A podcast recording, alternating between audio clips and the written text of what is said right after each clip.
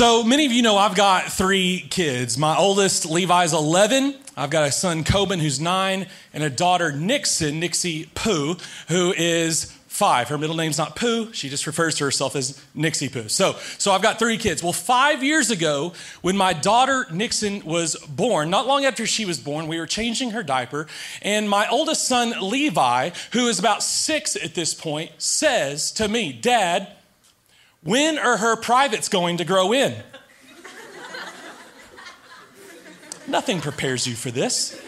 You, kids say the strangest, weirdest things, and nothing can prepare you for the things a child will ask you sometimes. Okay, so so she so he says, when are her privates going to grow in? And I'm like, uh they're not. Like, they're not. There's nothing to grow in. She's a girl. She's different than you. And so, from the very beginning, like, our sons realize, like, this person is different than us. Like, in every way, like, in every way, this girl is different than us. And the faces they give each other, like Nixon to the boys and the boys to Nixon, remind us over and over and over again okay, they realize and they see that you are different than me. We are not the same. Okay, now, anyone who would look at our kids, like a 11 year old, even my 11 year old, okay, he's, he's uh, in fifth grade, he's 100 pounds already. I didn't get to be 100 pounds until I was in eighth grade, okay? So, so this boy, he's 11 years old, he's gonna be 12 in May, he's 100 pounds, but no one would look at my son, who is a boy, and say, he's a man. No one would look at my daughter Nixon, who's five, and say she's a woman. Now, they're boys and girls, that's their gender, but your gender doesn't determine whether or not you're a man. It doesn't determine whether or not you're a woman. So something else determines that. And one of the things you learn as a parent really quick is that your kids are people. Like, they're not just little kids, they're not just your kid. Like, these are actually people that will grow up to become men and women, husbands, maybe, maybe if they're lucky, and wives, okay? Dads and moms like that's going to be them one day you you begin to realize this like as a parent and so your desire then becomes like part of your role your job your responsibility as a parent is to help your sons and daughters the boys and the girls become men and women and because I'm a follower of Jesus, I want my kids to become godly men and godly women. And as the pastor here at Raider Church, like I feel like God has given me the same desire and vision. Like that should be our goal as a church is to help you become godly men and godly women. So that's what we've been doing in this series. We've been talking about what does it look like to be a godly man and a godly woman. Now, to do that, before we get into that, Okay, we need to establish something. We talked about this last week. I'm going to remind you of this again. For those of you that weren't here, this will be this will be kind of fresh and new. But we've got to establish something. Okay, the Bible teaches that God exists, one God, but in three persons. Now, we can't fully explain that. That's just what the Bible says that the God the Father is God, that the Holy Spirit is God, and that Jesus is God. And the Bible teaches that they are three distinct, we call them persons or beings. So, three distinct persons, but one God. It's called the doctrine of the Trinity or the Godhead. So God exists as three in one. He's one God, but exists in three persons. And the Father, the Son, and the Holy Spirit are unique and different, but equal. They have different roles, but they're equal. And then the Bible says this in, in, in Genesis chapter 1 that this God, who exists as the Father, Son, and the Holy Spirit, created male and female. It says in the beginning, He created male and female. So there's a design there, there's a pattern here that the designer, that the creator has started. He made them male and female in his image, in other words, in his likeness.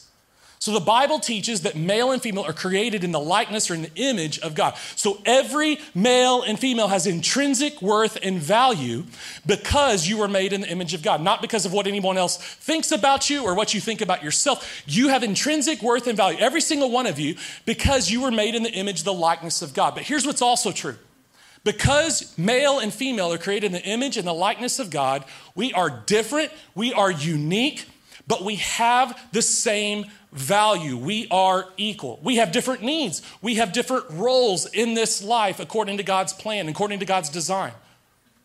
But we are equal in value and in worth. We're different, we're unique, different needs, different roles, but equal. This is what the Bible teaches. So, our question in this series has been what does it look like if God created from the time you were conceived in your mother's womb? The Bible says that you were made male and female. God designs that. God designs it. Now, the culture will teach us something else. Culture will teach us that you can choose, or uh, that, and, and today there's a lot of confusion about this, but in the beginning, and according to the Bible, there's no confusion in God's mind. God, the designer, made us male and female. And so, what we say here is we're not going to go a different way. We're not going to believe what the culture tells us. We're going to believe what God tells us, the designer tells us to do. We're going to trust that His way is best because He's the designer. So we trust Him. We trust His way and what He wants for us. We do things His way, we get to experience His best because He's the designer. When we don't do things His way, we're going against design. We're going against design. And so, what we've said here at Raider Church in this series that we want to embrace God's way, God's design, who God created us to be. And so, then the question then becomes if I've been created male, female, how then do I live out the gender that God has created me to be since the time I was conceived in my mother's womb? How do I live that out in a healthy way that brings life to the opposite gender? How do, how, how, how do I, as a man, live out, embrace fully the gender that God has created me to be, designed me to be, in a way that's healthy and in a way that breathes life, that's a blessing to the opposite gender? And so, what we've been doing in the series, what does it look like then to become a godly man or a godly woman? What does it look like to become a godly man, a godly woman? The man, the woman that fully embraces the gender that God's created them to be and lives it out in a healthy way that brings life. So here's what we've been looking at in this series too, in addition, is what does it look like to become the one? So often in college, especially later in college, you start thinking about finding the one and you have things that you're looking for in the one. But maybe, just maybe, God wants us to focus more on becoming the one than finding the one. Becoming a godly man, becoming a godly woman that the godly man and the godly woman is looking for. So here's the goal in this series. Here's, here's our hope. Here's our goal is to help you become the one that the one is looking for. To become the one that the one is looking for. And in doing so, you will see what you should be looking for in the one. You will see what you should be looking for in a godly man or in a godly woman. Now, I'm just going to confess something to you as we get before we get started tonight.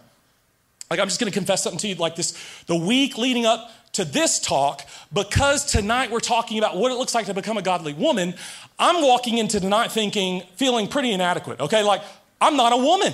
So I'm going to be telling women how to be godly women. And so I'm telling my wife this, and I'm like, could you just do this for me? Like, I don't really want to do this. I'm just being honest, okay? I'm just being honest. Like, could you just do this for me? And she's like, babe, I'm not called to do that. Like, I don't get up in front of large groups. That's what you're called to do. That's your role. That's not my role. And I'm like, well, how am I supposed to do this? And she's like, you do it the same way you did it for the guys. You've got a Bible. You tell them what the Bible says. All you did with the guys, or all you ever do each and every week, is take what the Bible says and talk about it and what that means and help, help people apply it. So you just do the same thing this week. You just use the Bible. And I was like, oh, yeah, okay, okay. Now I feel better. Now I feel better. I'm just teaching, I'm just teaching what the Bible says. And here's why we go with what the Bible says. We take our cues from God's word, not from media, culture, books, or pornography. We don't look to those things as to what it looks like to be a, a, godly man or a godly woman or fully embrace the gender that God has created me and designed me to be that, in, a, in a healthy way, in a way that brings life. We don't look to culture. We don't look to media. We don't look to social media. We don't look to books or to pornography. We look to God's word, the designer. And here's what will happen when you do that. Every time Every time you come to God's word, every time you hear God's word, here's, here, here's what will happen it will challenge you. It will. It will challenge you. It will challenge the way you think, what you believe, and the way that you live. It will call you to what the Bible calls repentance, change. A change in the way you think, and the way that you believe, and the way you act. It will always do that. Listen, it will always do that. And here's why because often we don't agree with God. Often we don't agree with God, and that's a bad thing. God's not supposed to agree with us, we're supposed to agree with God. If you expect God to create, to, to, to agree with you, basically what you're saying is, is that you're, you're God and He isn't. And so, if we ever have questions about life or how to do this life or how to do relationships, we come to God, we come to His Word because He's the designer. And oftentimes it will challenge us. And listen, guys, if you're here last week, you know. Last week was challenging. It was a challenge for me. Girls, ladies, tonight, it, this will be challenging to you because it will confront the way that you live. But that's what God's word does to us. It shows us the right way, it shows us the designer's way.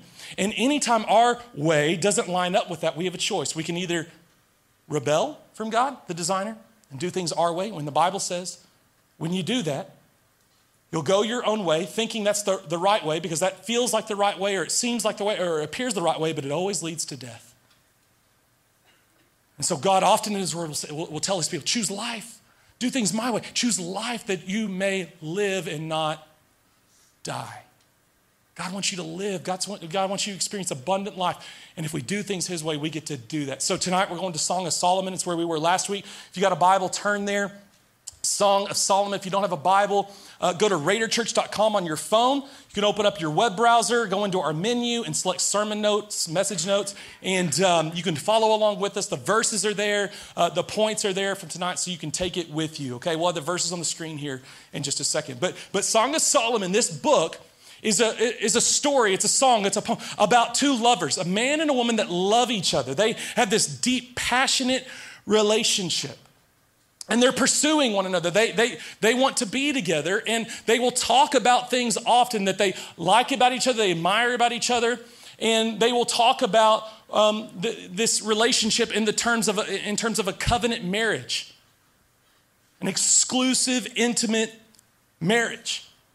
And so we see some aspects of their relationship before they're in this covenant marriage, and then we see some very graphic things that are happening in the context of a covenant marriage. And so this is a back and forth between a, a man and a woman who love each other, who are pursuing each other, and who end up, it's a story about a man and a woman who end up in a covenant marriage.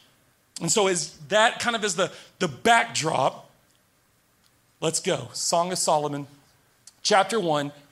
She says this to the man and to the readers, to the listeners. She says this Dark am I yet lovely, daughters of Jerusalem, dark like the tents of Kedar, like the tent curtains of Solomon. Do not stare at me because I am dark, because I am darkened by the sun. She's darkened by the sun. So, so here's the first thing, okay? Godly women tan, right? I mean, that's what this is saying, clearly, right? Godly women tan. I mean, that's not what this is saying, okay? Here, here, here's what's happening. In this day, in this time, it was actually bad to be tan. Like today, women pay monthly memberships to get dark, to get tan, right? I, I mean, so, so eh, today, it's good to be tan. In that day, it wasn't good, and here's why because it meant you were in a lower class. It meant that you worked outside with your hands. It meant that you were doing manual labor, and so you were getting tan from the sun. You worked outside. You were getting your hands dirty. And so what she's saying here, she's, don't, she's saying, don't look down on me because I work outside, because I've been darkened by the sun, because I've been getting my hands dirty with manual labor. This woman is a hard worker. She's a hard worker. She's not lazy. She's not sitting around. She's not waiting around. This woman is hard at work. So much so She's been working so hard that she's gotten tan from being outside in the sun, working and laboring. She's not waiting around for some guy. She's not waiting around for a boyfriend or husband or anything. This woman is busy working. You know, in Titus chapter 2, Paul says this to Christian women He's telling Titus that in the church that Christian women should teach and train others, specifically other women, to be godly, like what it looks like to, to follow Jesus. They should be, in other words, making disciples.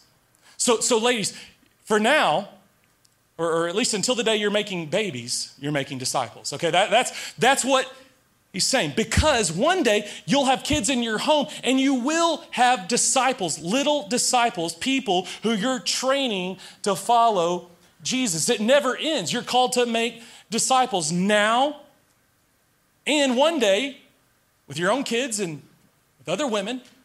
You're called to make disciples. So here's what I want you to see tonight. It's this from this verse. Number one, a godly woman has purpose. A godly woman has purpose. She's a hard worker. She's not sitting around waiting for some dude to come complete her. That's not what the Bible teaches, anyways. She's not waiting on a man. She's not waiting on a boyfriend. She's not waiting on a husband. This woman in Song of Solomon has purpose. She's a hard worker. And here's why this starts today for you, ladies.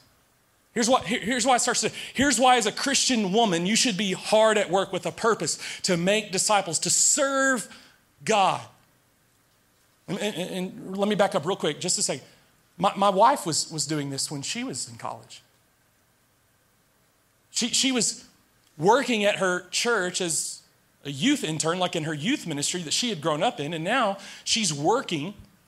She's leading small groups and teaching younger girls, middle school and high school girls, what it looks like to, to follow Jesus. She wasn't sitting around waiting on me, she was making disciples. And then she made babies, and now she's got more disciples. So, but she was making disciples. She was hard at work. She wasn't waiting around for, for, for me. And here's why it's important to start now. Because Proverbs 31 talks about a woman, a wife of noble character. And go, go read Proverbs 31 and see what it looks like to be a wife, a woman of noble character. Here, here, here's some of the things it says in Proverbs 31 about this wife, this woman of noble character. She's strong. It actually talks about her arms being strong. She's a hard working woman. She takes care of her family. She's making money. She's making stuff. She's creative. From sunrise to sunset, this woman is a total boss. She is a total boss. She is getting stuff done. That's what it looks like to be a Proverbs 31 woman of noble character, a wife of noble character. And it says in Proverbs 31 that her kids and her husband see it in her and they admire her and they praise her because of it. Because this woman is a hard worker. She's got purpose. She's got purpose. In Genesis chapter 2, God creates man and he looks at man and he says, this, this, something's not right here. This isn't good. Everything else that God has spoken into existence, everything else that God has created, he looks at it and says, It's good, it's good, it's good, it's good. And then he creates man and he sees that man is alone and he says, This isn't good. And then here's what the Bible says that God says in, Genesis chapter 2 it says that God said, So I will make a helper suitable for him. I will make a helper suitable for this man. We need, men need, that Proverbs 31 boss. Now, some people will day will, will look at this verse and say, well, it's talking about a woman being the helper to the man. We'll, we'll, we'll hold up real quick, okay? This same word, helper, is used to describe God many other times throughout the Old Testament in a way that God will help mankind. And God clearly in the Bible, is not in a weaker position than mankind. He's not subservient to man, quite the opposite. He's in control. God's in charge. He's able. He's strong. But this same word that's used for woman, the helper, that's suitable for the man, is the same word that's used for God. And God clearly is not weaker or less than mankind. In fact, it's almost the other way around. The one needing help is actually in the weaker position. In Genesis chapter 2, the one that's actually in the weaker position is the man who needs the helper. who needs that Proverbs 31 boss. And so, so here's what I want you to see tonight a godly wife is a helpmate. A godly wife, the Bible teaches, is a helpmate. And so now you're pursuing being a godly woman with purpose. You're making disciples. You're serving God. You're worshiping God. You've got purpose and direction. You're, you're hard at work. Because one day, many of you ladies will be wives. And God has designed you to be the perfect helpmate, that suitable helper to the man. Now, many people today, in today's culture, will look at what we're talking about and even what we talked about last week, and they will say this is archaic and they will revile the idea. They'll make fun of it. But if they were to sit down with this couple, or if they were to go to dinner with this couple that we're talking about, like the man from last week and the woman from this week, if they were to go to their house, if they were to sit down to dinner with them and see this woman whose husband, we talked about this last week, is breathing life into his wife, and they were to see this woman flourishing and blessed and beaming from ear to ear with a smile that is huge because of having a husband that loves her and breathes life into her, and they were to look at their kids, this couple's kids that love them and honor their parents, they would look and they would say, maybe they thought it was archaic, maybe they reviled the idea, maybe they made fun of it, but when they actually saw this couple and saw this family, they would say, Whoa, we were wrong. This clearly works. And it works because it's God's design. He's the designer. And so, ladies, a godly woman has purpose. She's a hard worker. That's what it looks like to be a woman of noble character. You're not waiting around for a guy, you're not waiting around for a boyfriend or a husband to complete you. No, you've got a purpose now to serve God. Let's keep going. In Solomon, Song of Solomon, chapter 7, verse 5, here's what the man says to the woman. Watch this. He, he, he, notices this about her. He's commenting about her. He's looking at her head to toe. He's describing her. And here's what one of the things he says about her. He says, Your head crowns you like Mount Carmel. Some of you are like, what in the world does that mean? Okay, here's what he's saying. Here's what he's saying. You've got it together. Like you're holding your head up high, like you've been crowned with a crown. Like you know who you are, like you, you, you believe that you are royalty. You know who you are. You're, you're strong and mentally and emotionally. You're mentally and emotionally strong. This woman has pride.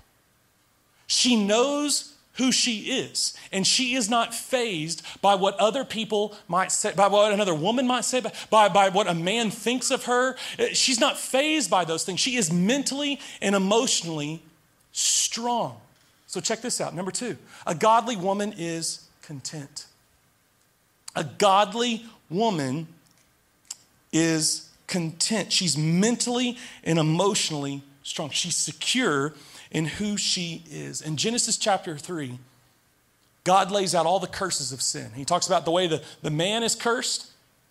He talks about the way the, the ground and the earth has been cursed. And so we see tornadoes and tsunamis and, and, and, earthquakes, all those kinds of things. I mean, the earth has been cursed because of sin. And then God also in Genesis chapter 3 talks about the curse that's upon the women or the woman because of sin.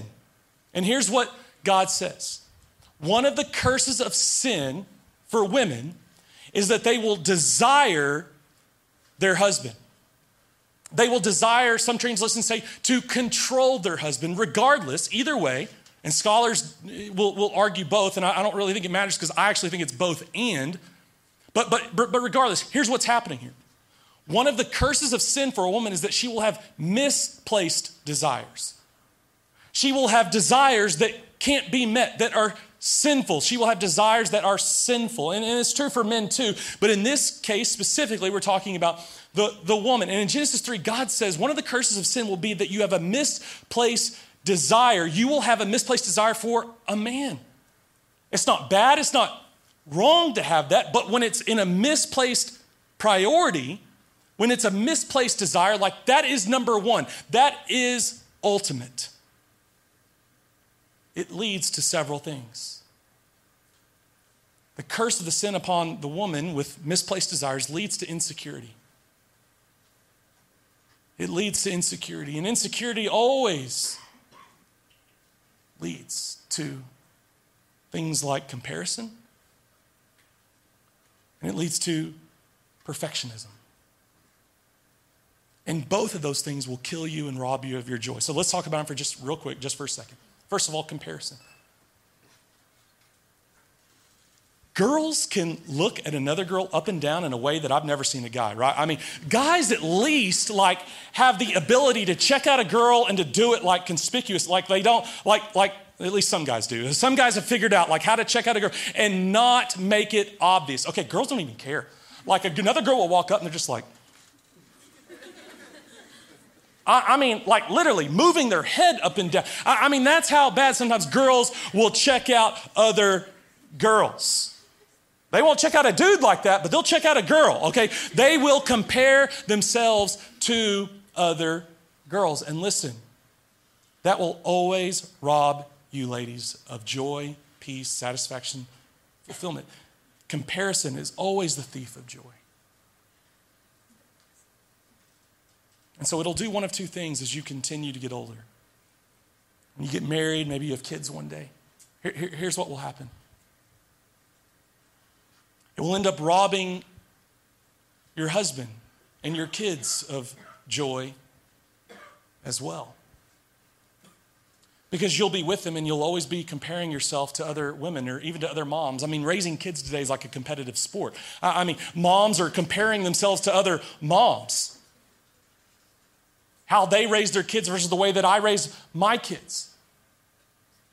And sometimes Christians are the worst at this, just like we are at a lot of other things, where we tell women that they've got to do this or they can't do this, or if you do this, it means that your kids will end up like this or not end up like this. I, I mean, it's crazy today, guys.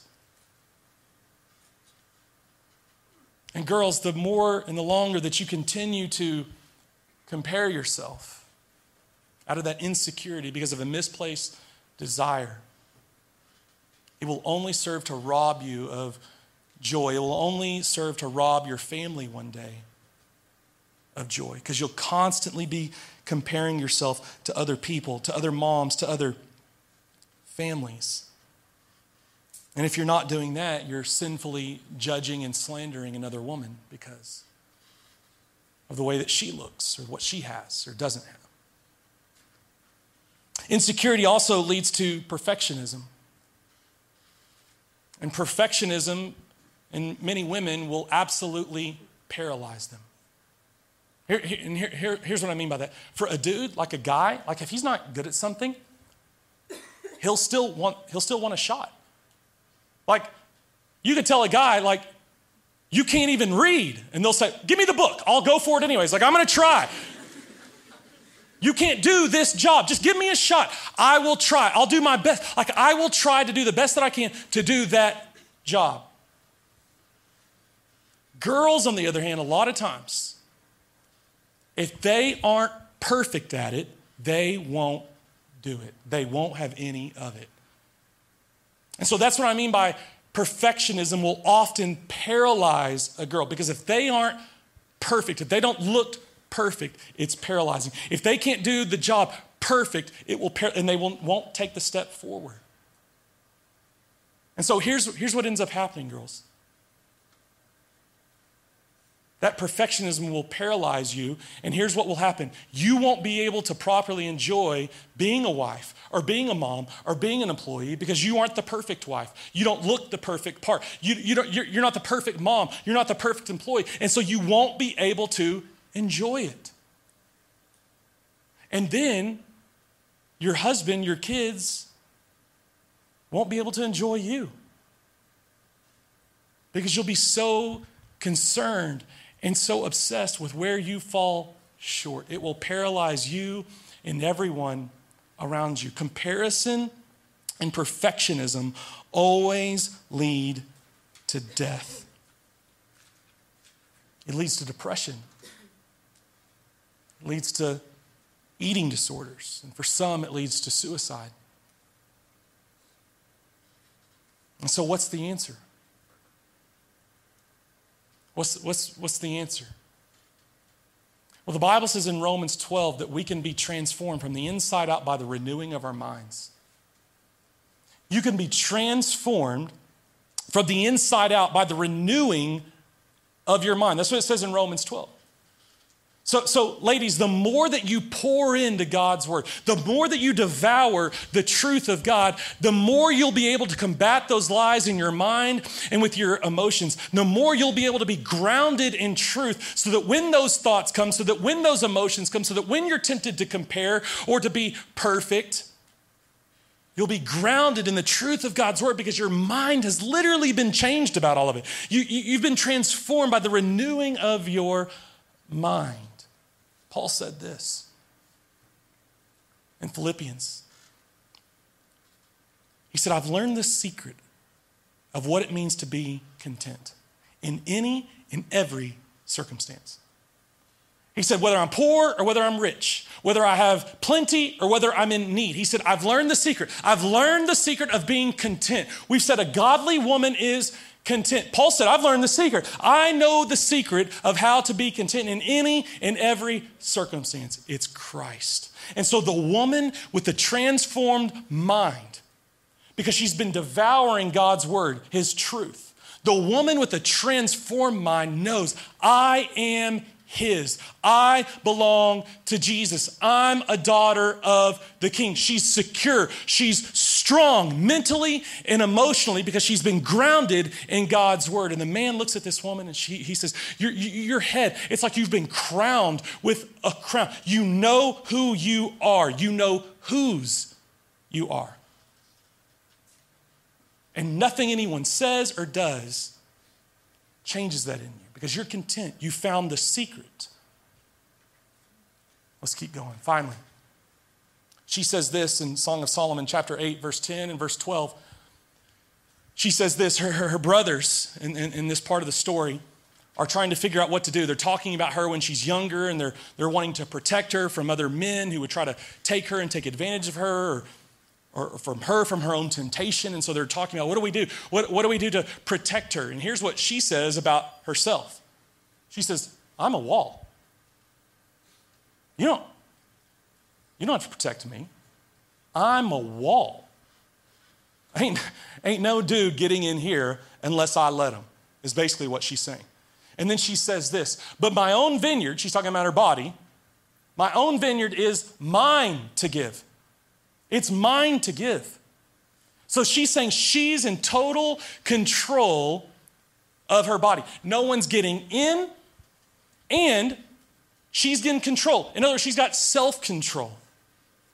So she's saying this listen, until that day, until that time when I'm in a covenant marriage, when I'm married to my husband, I'm a wall and my body is mine to give to my husband. And in that day, in that time, she says, Listen, for, for now, my body, this vineyard, it's mine to give. But when that day comes and I'm with my husband, he's gonna taste the vineyard, he's gonna enjoy the vineyard, he's coming into the vineyard, he's gonna play in the vineyard. I mean, you read the book. That's what, she, that's what happens.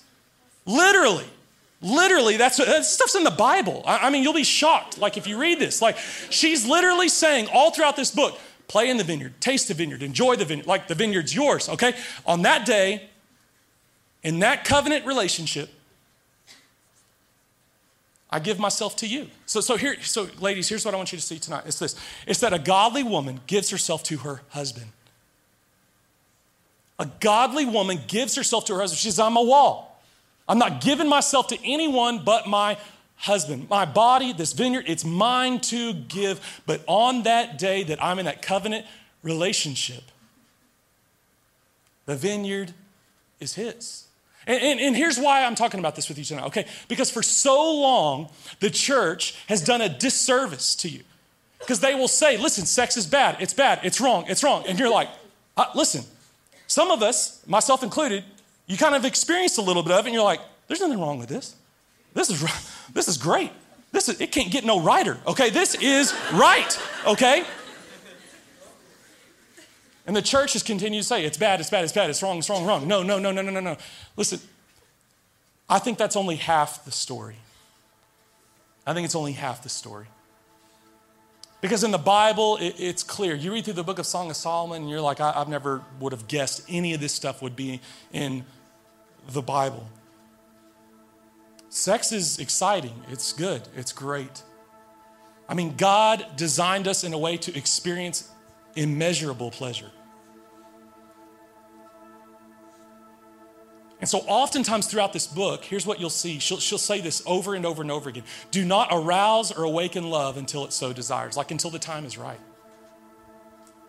Don't arouse or awaken love or love making until it so desires. In other words, until the time is right, until you're in that covenant relationship of marriage. But when the time is right and you're in the covenant relationship, things are arising, things are awakening, everything's good. It's great, okay? So God wants you, you'll probably never hear this from anyone else. God wants you to have tons of great sex. He really does. With your spouse. With your spouse. You, you, you have something so amazing coming.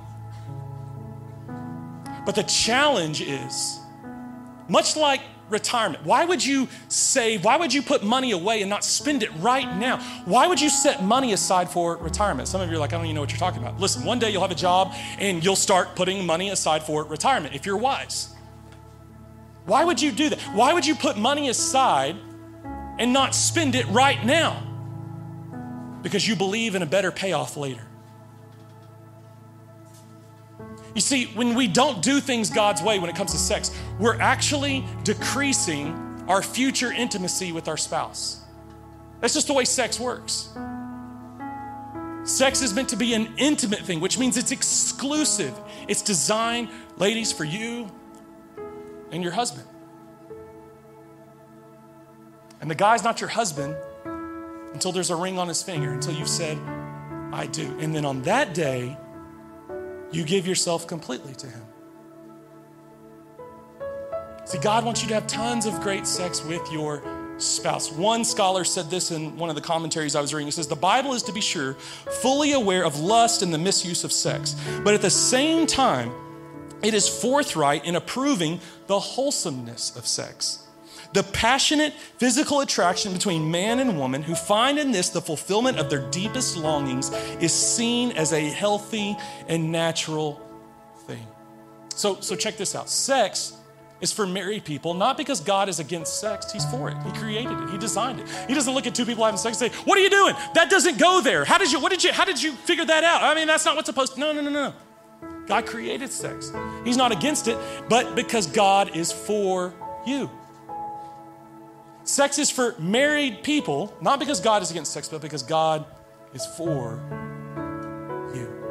And so, ladies, here's my challenge for you tonight it's this it's to become the godly woman that the godly man is looking for. Become the godly woman that the godly man is looking for. Stop being so concerned about finding the one and, and, and what you're looking for in the one. Pursue becoming the one becoming the godly woman that the godly man is looking for, should be looking for. And you do that today. You start now. You start today so that one day you can become a godly wife. And watch what happens with a godly wife. A godly wife breathes life. And if you want this to be true of you, if you want to be a godly wife one day that breathes life into her husband and into her family, if you want that to be true of you one day, then it starts today. It starts now. Pursue becoming the godly woman, the godly man is looking for.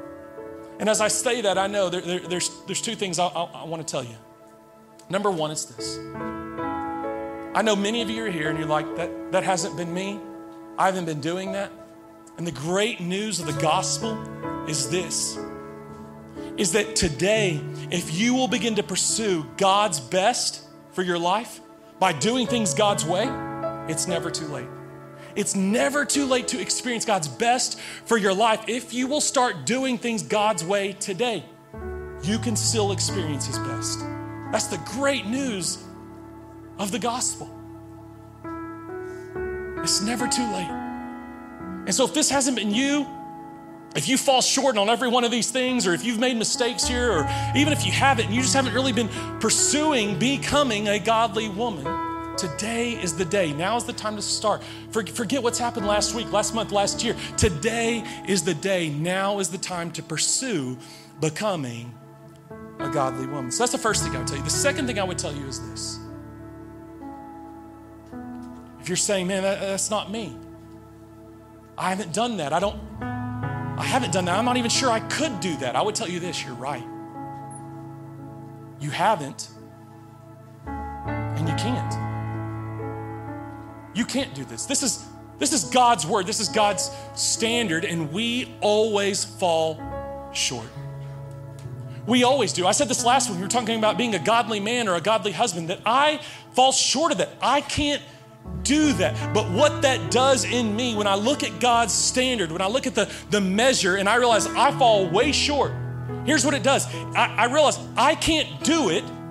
So if there's someone that could help me do it, or that could do it in me, for me, then I need that person. I need that Savior to help me, to rescue me, because I fall short. Ladies, there was a, a woman in the Bible who came in to dinner. Jesus was eating dinner with this Pharisee, and, and she comes into the dinner. She kind of she breaks in. This woman's a prostitute. She's totally out of place. She's not supposed to be there. In fact, the religious man, the Pharisee that Jesus is eating dinner with, is disgusted by her presence and can't even believe that she's in there. And here's what she does she comes in, she's a prostitute. She comes into Jesus. This is the Son of God. she's a prostitute. She comes in, she falls at her knees, and she opens up this very expensive bottle of perfume and she starts to clean Jesus' feet with it. And she starts crying, and her tears are dropping on his feet, no doubt because of the guilt and the shame that she felt from her sin, from falling short, from not measuring up. She takes her hair and she begins to clean his feet with her hair and with his perfume and with her tears. And the religious man, he's disgusted by this. He can't believe this is happening. But Jesus tells the religious man that what's happening in the woman, he sees her heart and he says this. He says, She loves much. She's displaying love. She's showing love for me. She's displaying much love because she's been forgiven much.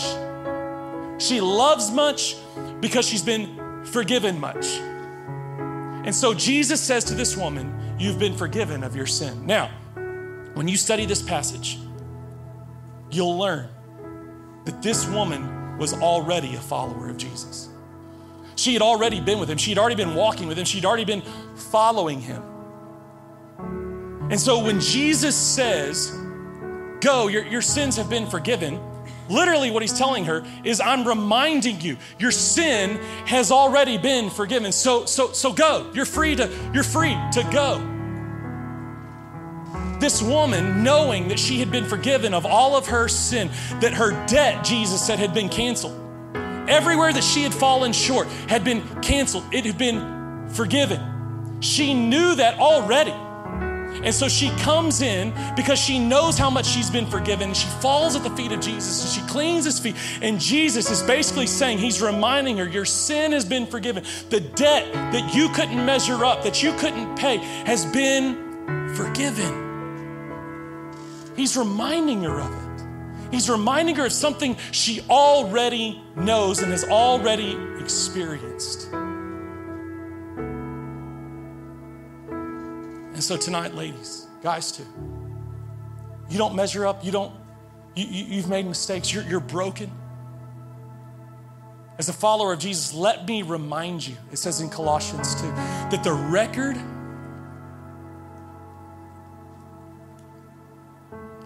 that the record of your sin, everywhere you've fallen short, everywhere you don't measure up, the record of your sin was nailed to the cross. And the devil will come and he will try to remind you of your sin. And he will try to hold you back because of the mistakes you've made. And he will try to tell you tonight, you can't become a godly woman. Why even try? Why even start? Look at all the ways you've fallen short. Look at all the ways you don't measure up. Let me remind you tonight the record of your sin has been nailed to the cross and you are free. You are free from your sin. You're free from the penalty of your sin. You're free from the shame of your sin. Everywhere you don't measure up, everywhere you've fallen short, you are free. It's been canceled, it's been forgiven. Jesus is reminding you tonight it's been canceled, it's been forgiven. Now go. You've been forgiven much, now love much. Go. You are free. Your sin has been forgiven. And so tonight, you're free to pursue becoming a godly woman, regardless of what your past has looked like. You're free. You're free to pursue this and to live it out, not in order to be right with God, but because you've been made right with God. We love much because we've been forgiven much. We're not forgiven because we love. We're not forgiven because of our performance. No, our performance has been forgiven. And because of that, and because of that freedom, we love much. We display our love. We show our love. We follow Jesus. We love Jesus. We worship Jesus because we've been forgiven much. You're free to become the godly woman that the godly man is looking for. It's never too late. Would you pray with me? Ladies, if you're here tonight and you would say, you know what, this hasn't been me, I don't measure up, I've fallen short, I've made mistakes, but I, I want to pursue, I want to become that godly woman that the godly man is looking for. I haven't always done that, but I want God to do it in me and through me and to help me become the godly woman. If that's you, would you just throw your hand up real high? Say, that's me. I want to become the godly woman that the godly man is looking for. God, I pray for every hand that's raised. It looks like almost every hand in the room. And God, I, I, I pray that you would give these women a heart for you, a great love for you because they know how much they've been forgiven. They've been forgiven much, so they love much. They want to follow you, they want to worship you, they want to serve you. And so, God, would you give these women, God, strong purpose? God, would you give these women a contentment in you, in Jesus, knowing that they are His? Would you give these women the strength, God, to save themselves and to give themselves completely to their husbands? God, give them a desire, a passion for becoming a godly woman. Amen. And now, would you stand all over the room? We're going to stand. Our team's going to lead us in worship. And, and here's what we're going to do tonight just to complete this series.